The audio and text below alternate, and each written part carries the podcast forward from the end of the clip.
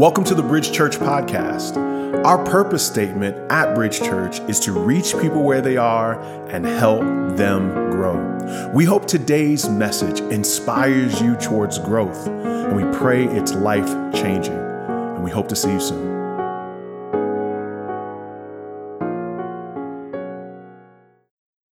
Well, uh, tonight we continue on in a series uh, through the book of Ephesians, and really we're working our way and trying to understand our identity more. And we know that the challenge that we have in life is figuring out who we are. In fact, one of the biggest things that you've heard is uh, when you were in college or when you were going to college, or one of the things your mom said to you is that you've got to figure out who you are. You've got to understand who you are. And so, one of the things that we did was we looked in our past. That can be very difficult at times to understand your, the issues that might come up from your father's father, the things that come up to your door. And I've put a picture of here of my, me and my family and how my dad, eh, eh, I have issues that came about from my family dynamics, but I also have strengths that came from that as well. And then my story has been generated over time through understanding who he was, understanding who my family was. Coming into this world, you basically have three things that are able to craft your story it is your genetics, it is your culture, and it is your experience.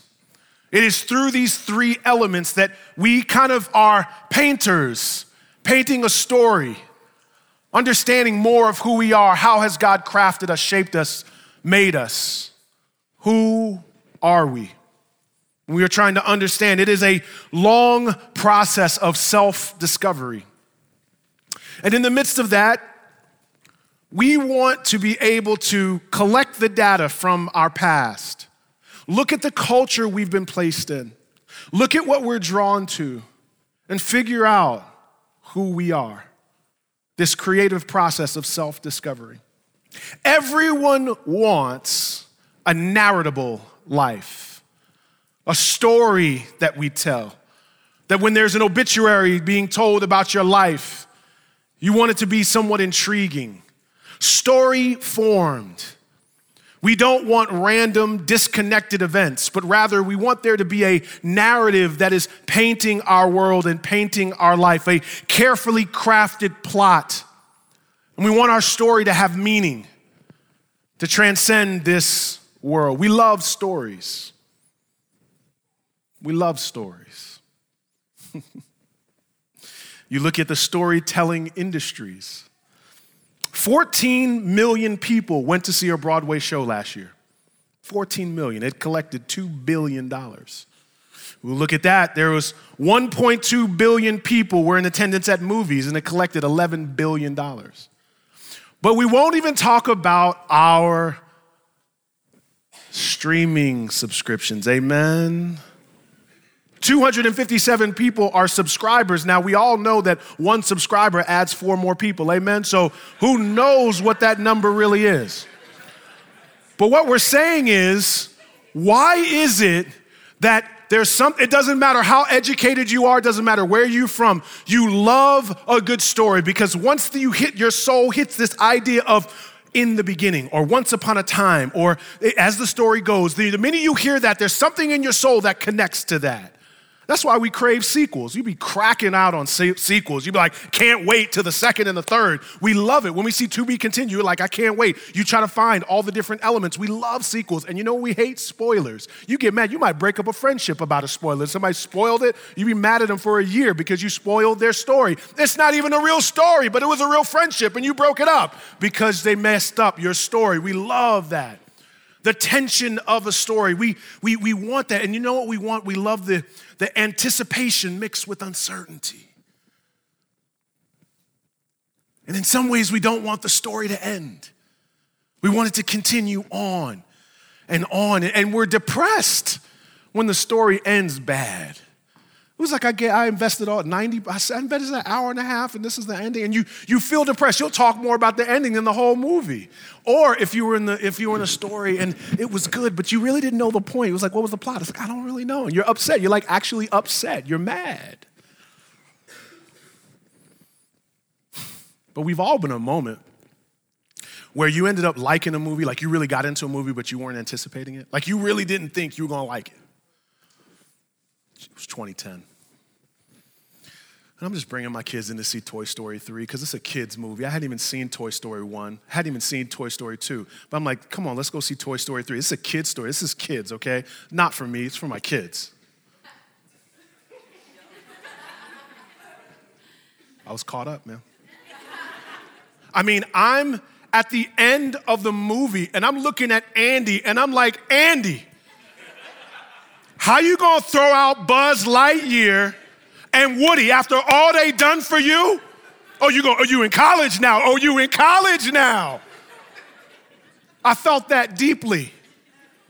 Right? I, and this has happened to me on a number of different. I've sat there with my wife watching a lifetime movie and been like, this is dumb. Midway through, I'm like, no, she didn't.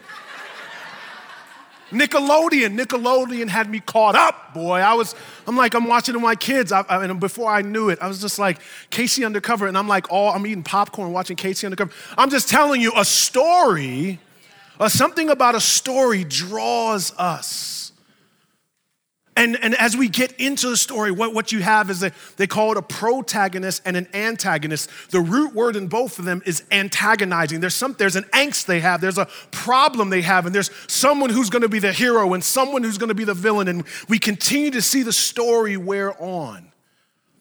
And we're celebrating this hero, and we're fighting against some kind of villain. And you are a part of a story. You're, you're drawn. God drew you together as a part of a larger story. And you were formed in a story. You were formed for story. And the collective idea that we're trying to bring about is what is your story? When you tell your story, what is the hero that you are celebrating? What is the villain that you're working against? Because you can't help but talk story.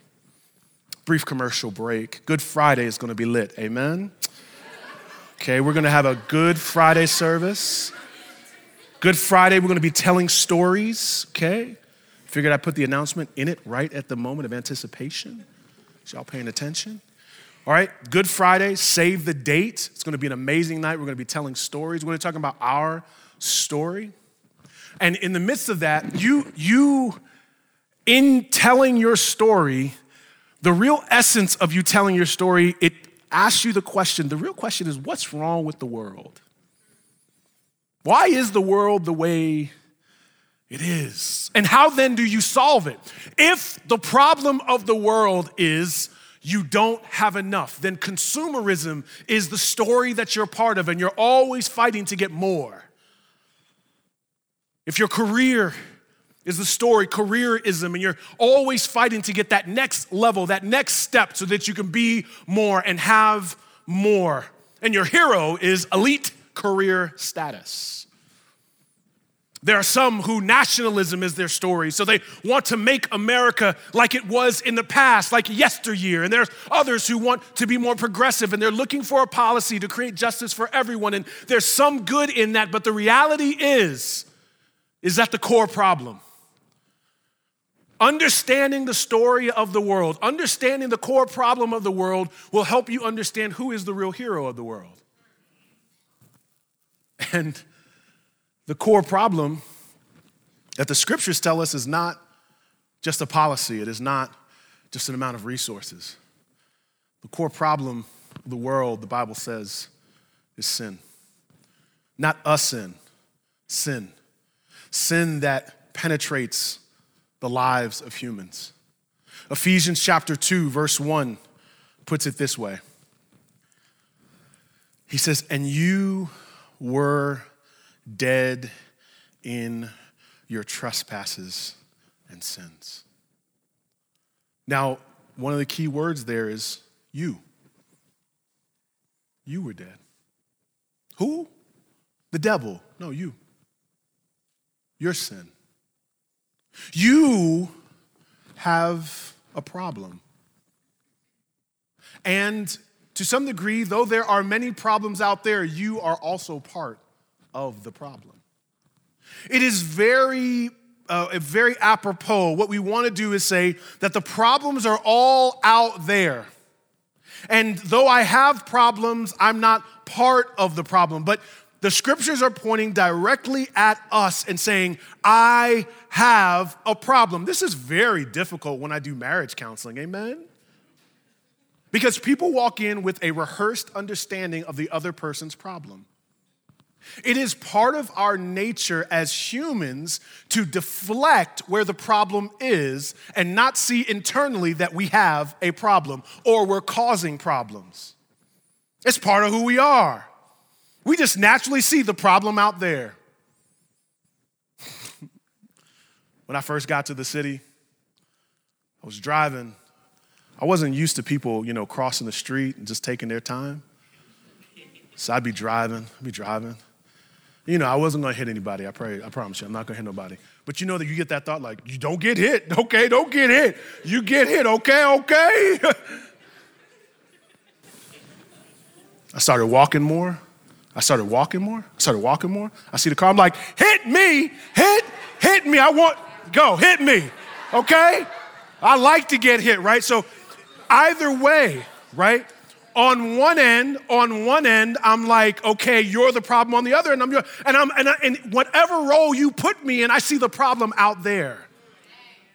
And that's what sin does. Sin deflects our understanding of where the problem is. The problem is not there, out there, the problem is in here. And so, part of the reality of understanding sin is that we, we all want God to be mad at somebody else's sin. We say, Wall Street, look at all the money, look at the 1%. They should be punished. Look at what's happening in Africa. Look at what's happening in China. They should be punished. Look at old Satan and the devil and the demons and all that. They should be punished. Everybody you want justice for. But if justice truly extends itself spiritually, justice comes to your doorstep as well. We want punishment for everyone else except us. And so, what the scriptures say is, he says, You were dead. You ever watch a movie and somebody, it's like the Italian mob boss says, You're dead to me. Seen that? Or you get somebody who says, who says, I'm not feeling that person anymore. I'm not feeling them anymore, right? Both phrases are having to do with cutting someone off to the point at which there's no more relationship. Hmm? And so we know that from a relational standpoint, spiritually, because of, the, because of Adam and Eve's first sin, God cut us off. We are spiritually separated from God. This is root in our nature. Our nature, the, the basic idea of what we do is we want more and we transgress God's ways.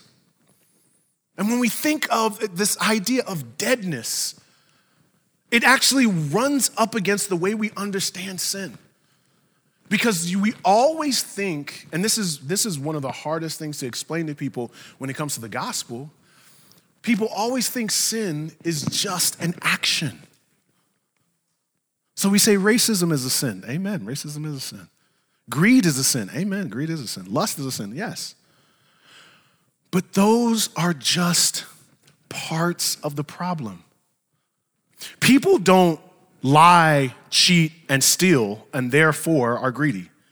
We steal and cheat because we have a greedy nature. Yes, you do good things, but God is not feeling you because of the heart that we have is sinful. We are not sinners because we sin, we sin because we're sinners. It is our nature to sin. It is our nature to transgress. It is our nature to deflect. And it is our nature at core to want what we want. I was in a conversation this morning I was at another church preaching and somebody told me about a friend they know. I said, I know him. And they said, well, you know what the problem is, is they, you know, they do this, that, and the other, and, you know, they, they people don't understand them. I said, I understand them. They're going to do whatever they want to do. They're like, well, they want this. No, no, no. They want what they want, when they want it, and you can apply it to any area of their life. They are the king of their own life, and they were not willing to submit to the Lord. Now, that can be applied to all of us until someone transforms us. The Bible goes on to say, well, you know, we're talking about deadness, so that might surprise you. But then what Paul does is he gives us the narrative of our lives. Whether you were eight years old or you're 80 years old, he talks about the course that we were on. And so he says in verse 2 in which you previously lived, past tense, according to the ways of this world, according to the ruler of the power of the air, the spirit now working in the disobedient. Verse 3 We too all previously lived among them in our fleshly desires, carrying out the inclinations of the flesh and thoughts, and we were by nature children of wrath as the others were also. I'm not going to deal a lot with the end part, children of wrath, but what he is essentially saying is punishment. That when you come into this world and sin is part of your nature, there is a punishment that comes from that. And the punishment, God says, is separation, not only in this life, but the life to come. And he calls that hell, eternally separated from God. He says, Well, well, then how does this work its way in the everyday? Well, that's the extent of it, that's the eternal dynamic of it. But he says, well, this is what was happening in verse 2. He says, You were following the ruler of the power of the air. That would be the devil, okay? Now, the devil, I know that that might surprise you when we say the devil, but when we say Satan, Satan's greatest story he wants to tell is that everything is about you. Because the story of Satan, look, look what it says in 1 Timothy 3 and 6. It says, it's talking about elders.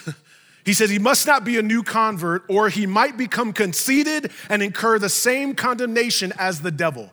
And the story of the devil is not just horns and a tail and a pitchfork, it is pride. Pride.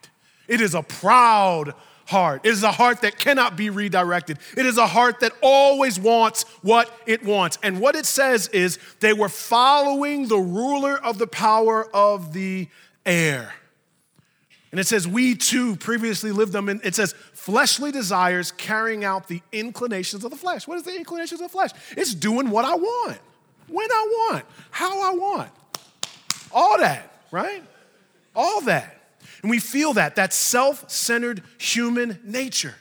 The human heart essentially works 24 7, constantly looking at how will this benefit me? How will this work for me? What's going to be for my benefit, my happiness, my glory, my power, my reputation, my comfort, my control? How's this benefit me? It's about me.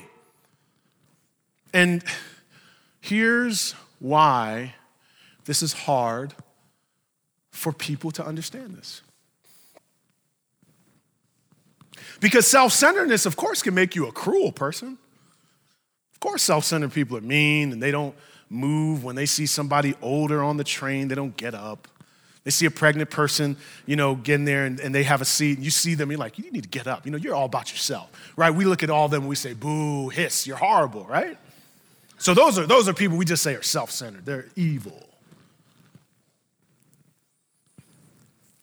But self centeredness makes you incredibly moral too. Makes you a very righteous person. Because everything is about you. You see, you, you, you give away your food, you give away your time, you give away your energy, you work at a nonprofit, you're so kind and you're so helpful and you do all things, but we're doing these for the sake of self justification so that we can look like a good person in our own eyes. So we can tell ourselves that I am a good, I am you know, a pretty good guy. All these good things I do. And it seeps because those, because some of the most religious people are some of the most self justifying, too. That's why you can't just see when a person is faithful to a church that does not tell the story of their heart.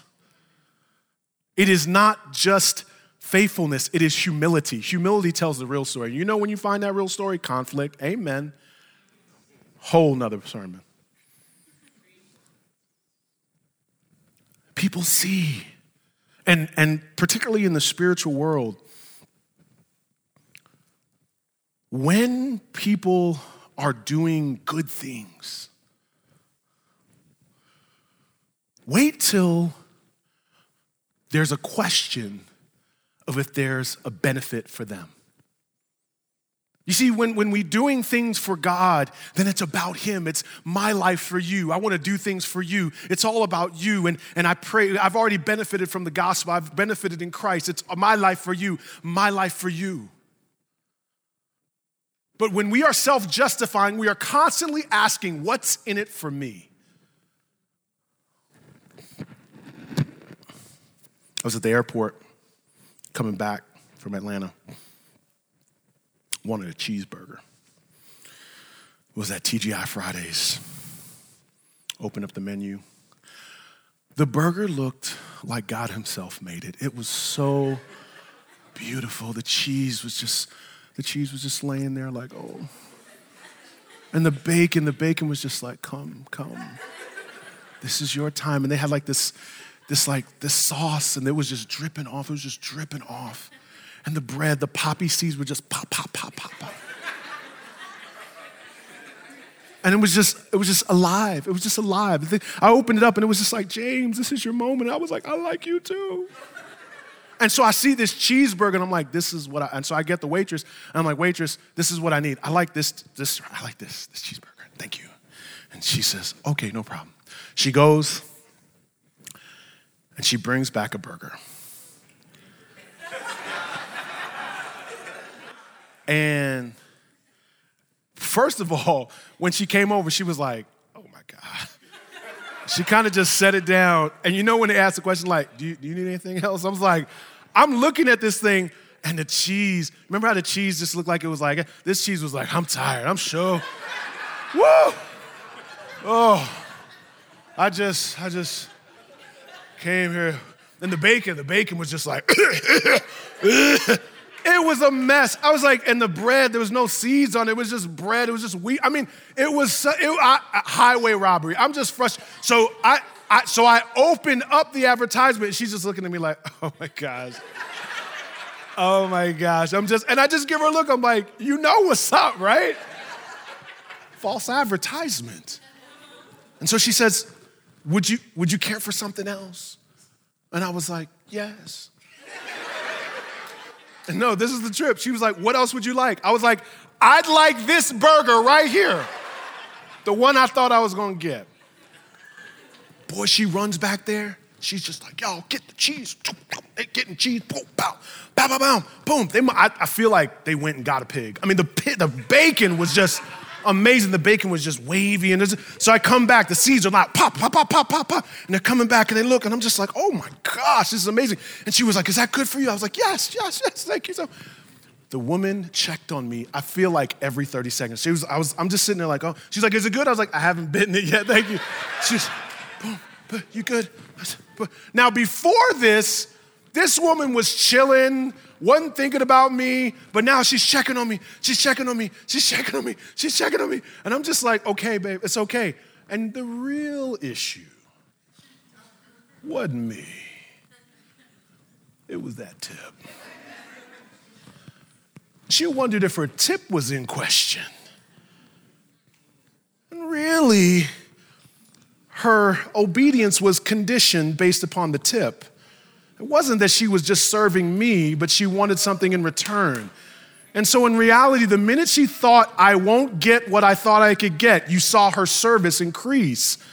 And the fact of the matter is, many of us don't want Jesus, we want a tip we, we want heaven as a tip. We want, we want a reputation as a tip. We don't want Jesus. We want to get the kind of acclaim and fame of righteousness and self works. And this is the thing we serve God not because we're working for something, because He worked on our behalf and He died on the cross for our sin. What I used to do back in the day, I don't do it now because my financial situation is different. What I used to do was I used to literally give a, a heavy tip before the waitress started. It was amazing. I'm like, hey, come on over. I'm gonna order this. This is here you go. I give him like a $20 tip, $25 tip. Boy, I get the best service you ever seen. It's just like, you like some water? I'm like, yeah, you like lemons? You want lemon in your water? What else you need? You need a straw? You need two straws? And they get real excited. Why? Because they were working from already having something, not working for something. We work from victory, not for victory. God has already done the work. We're not working for a tip. If, if there was anything that's happened, Christ has already done. So we already are celebrating as we serve. We are not justifying ourselves. And so, look, look what he says. He says that we have these inclinations, these desires. That, that, that word inclination is cravings. That's sin. In a nutshell, we have these cravings, these impulses. Sometimes people think what they crave is good for them. If you feel it, you ought to have it. Because I crave it, it must be real. In other words, that's why we have to be very careful about this concept of your truth. Because a lot of times, the phrase your truth is just another way of just saying, do what you feel. And what you feel oftentimes is an inclination and a feeling that is not necessarily bent towards God. Our feelings are wild. And our feelings, our cravings are not always true to us. This is why many of us, we work so hard to get our way because we've always said, I'm just gonna do what's true to me. I'm gonna do what I feel.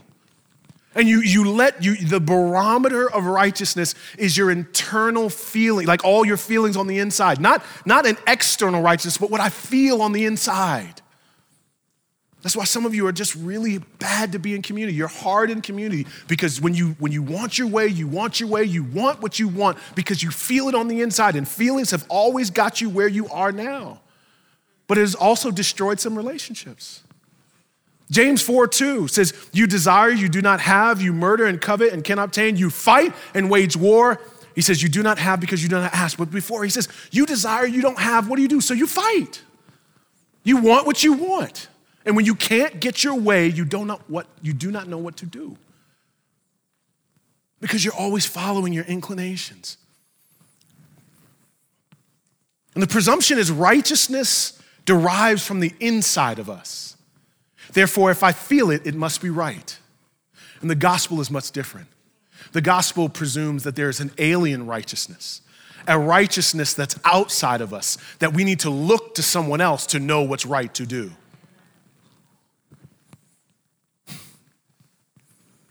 As I, you know, I go to a cigar bar every Friday and I get into these interesting conversations. And they're like, Doc, you know, I'm, I'm now Rev. I don't even know if they know my name. Rev, you know what I'm saying? You know, you just got to do what you feel. I'm like, well, that's not necessarily the case. I mean, you know, if I feel it, I got to do it. If I feel it, I got to do it. I'm like, well, that's not necess- that's not always true. I mean, there are some things you feel that you shouldn't do, and you know you shouldn't do it. And even when you were young, you knew that there was always an, a righteousness like kind of outside. He was like, what you mean? I was like, okay, well, remember growing up, um, you were like watching a movie with your parents? And you're just like, oh, this is the good part. I was like, oh, mom, this is so fun. And then like, like a low key sex scene comes on, and it's just like, oh, Martha, oh, and you're just like, oh, um, Anybody want some popcorn or something? right? Like, oh my God. Now, you know, if they weren't there, you would have watched that thing, rewound it. What? Okay. And I was like, I love you to memorize the whole thing. But your mom was there, you were just like, ill. ill. Ill. Ill. That's nasty. That's nasty because you knew there was a righteousness outside of you. And the thing that you couldn't stand wasn't just the concept of mom, it was her presence. It was her eyes. Your will didn't change. Their eyes were staring at you. You felt their presence. And your will was still the will. Your will was broken for someone else. And that's what changed you. It was the power of someone else. It was the power of someone outside of you. It was not what you felt on the inside. It was someone on the outside. And if you keep rejecting that mother, there's a comes a time where she's got to cut you off because you can't watch that stuff in my house.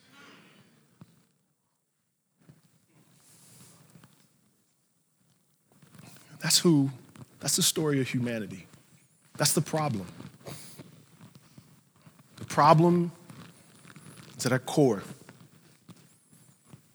we are self serving, self righteous, self justifying. We are constantly putting ourselves central.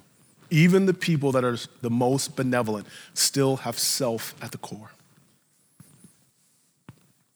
So, what happened to humanity? The Bible says in Ephesians chapter 2, verse 4 and 5, but God, who is rich in mercy, because of his great love that he had for us, made us alive with Christ, even though we were dead in our trespasses. You are saved by grace. We're going to deal with grace next week.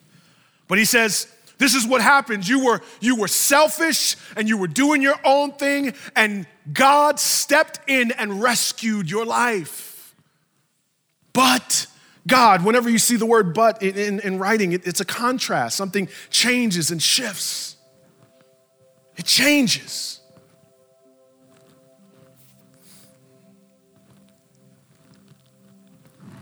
If there is no but God in your story, then Jesus can never be the hero of your story.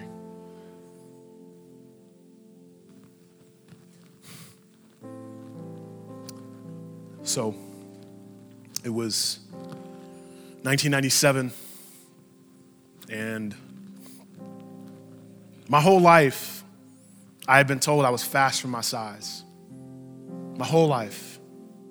Even though I was a preacher's kid, I just knew that I was a good athlete, if nothing else horrible in school, never paid attention in class. But everybody told me, James, you're going to be in the NFL. So I wouldn't go to class. I would chill in the lunchroom. And then one day, I looked on TV and I saw a guy named Reggie White, defensive tackle. He was played for the Eagles. They're a team. Don't worry about them. But he went on, he went on to the Packers. And I just loved the way he played. And so my heart attached to his story. Because when we're young, we naturally attach our hearts to heroes, to people we want to be like. They're legends to us because we want our story to be like theirs. And so I said, man, Reggie White. I'm gonna be like him. And so I, I work out, I work out, I work out, I run, I train. And then I finally get this moment, what they call a pro day, where a team comes to your campus. And there they test my 40 time, and I'm running, I'm running, I'm running, I'm running. And I pull my hamstring and I fall down to my face. I can barely get up, and I just remember thinking, this was my moment. My coach says you can, man, you can try out for the NFL next year maybe if you just train all year. I go back to the weight room limping, limping. And while I'm in the weight room, one of my boys like, "Yo, we going to the club tonight. Drink, smoke a little." And I was like, "All right." I was like, I don't, I don't want to do this football thing. And before I know it, I'm in the club every night. I'm in the club every night. I'm in the club every night. And my boy looks over and he says, Yo, man, big dude, man, why don't you start bouncing here? I'm like, okay, so now I start bouncing. And now, now I'm walking around with these thugs. I'm, I'm nothing but a suburban church kid, but I'm walking around with my hat down, like, yeah, you know, just like, And, and, and, and it's taken me over. It's taken me over because you see, I, I, was, I was a person with no story. I didn't have anybody to attach my story to. So now I attached my story to these guys, and I, I guess I should be like them, and I'm walking around. One night, a girl took a picture of us right before we went to the club. We were getting smoked out drinking. We're trying to look hard. If you know these other two guys, I'm sure they're great guys. I don't know what they're doing now. you can't see it, but my eyes, bloodshot red. Every night. Every night. That was my story. Every night. Slept with who I wanted to. Went to the club all the time. Went just going, going, going. And what's funny is as I became a Christian, I would tell this story. There'd always be people in the crowd like, see, you needed to get changed because you was a mess. That's right. Yeah, I was I was getting high on drugs. But some of you were getting high on your career. See, drugs and club was just a story I was following. It was what I craved, I longed. And I remember February 23rd.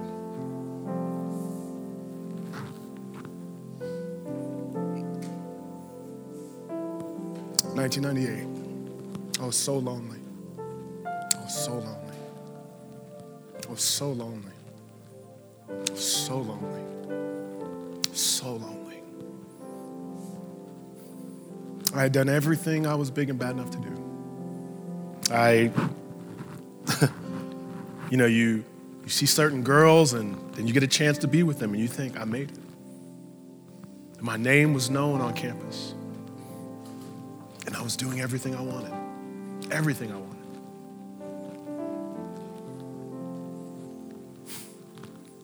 February 23rd, 1998. I was sitting in my room and I still can't explain it. As I sat there was looking out the window and I just felt the presence of God. And I just began to cry and I just began to cry out to God. And I was like, God, I don't know where I'm going. Like, help me. Are you real? Help me. And the Lord led me to a Bible study. And my life was forever changed. He stepped in. I don't want this to be the story for my daughter. Because sometimes we think Christianity is showing a huge transformation. So, yeah, you know, tell the story. Yeah, James, tell the story. You were smoking drugs. Yeah, t- t- add some crack to it. You know, just make it, make it real. You know what I'm saying? You you were selling the drugs. Not really. Well, say you were selling it, you know. Add to it because we want to show, we want to bring glory to God. So we want to contrast. You know. The point of a great story isn't that it's contrasting. I don't want my daughter to have to go through what I went through. It is not just showing this contrast, it is an encounter. It is an encounter. It is when you encounter Jesus. It's not that I just had this horrible life and a good life. I encountered Jesus and he transformed my life. It is an encounter with the Lord. And it is only at the point in which in the story that, but God, that's when it transitions. When you tell your story, do you know the problem? It's sin. Do you know the hero? It's Jesus. Jesus is the hero of our story, and he steps in. And you naturally use but all the time. You say, I need to work out, but I'm tired. I need to get healthy, but I lack self control. I got friend issues, but I don't like confrontation. And the more that you place the but I in there, you put yourself in a position for an excuse or you, you try to get yourself out of the reality of what God can do. But when you say but God, it changes everything. When I point to you, y'all say but God, all right? That was so weak, so weak.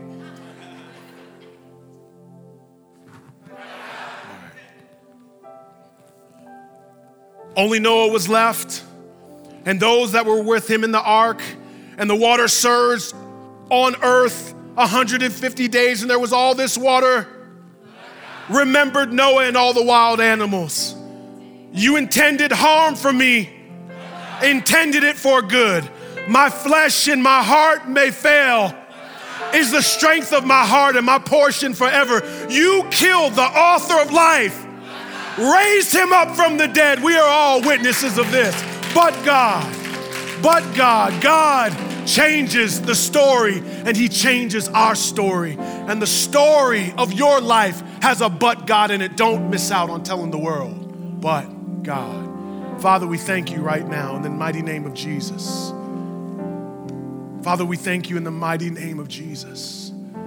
You are the King of our hearts. And tonight, tonight we want to know you more. Would you, would you draw us more into your presence? Would we all have that but God moment that transitions our life and gives you glory? In Jesus' name we pray. Amen. If you can stand with us. We hope today's message was encouraging for you. We'd also love to hear how God used this message to speak to you. We hear from people all across the country about what God is doing through our podcast, and we'd love to hear from you. You can email us at info at bridgechurchnyc.com. You can also find us on Facebook and Instagram. Our handle for both of those social media outlets is at Bridge Church NYC. Our website is bridgechurchnyc.com. If you're in the New York City area, we have services at 4 p.m. and 6 p.m. on Sundays at 98 Fifth Avenue in Brooklyn, New York, right next to the Barclays Center. We are praying for you and we hope to see you soon.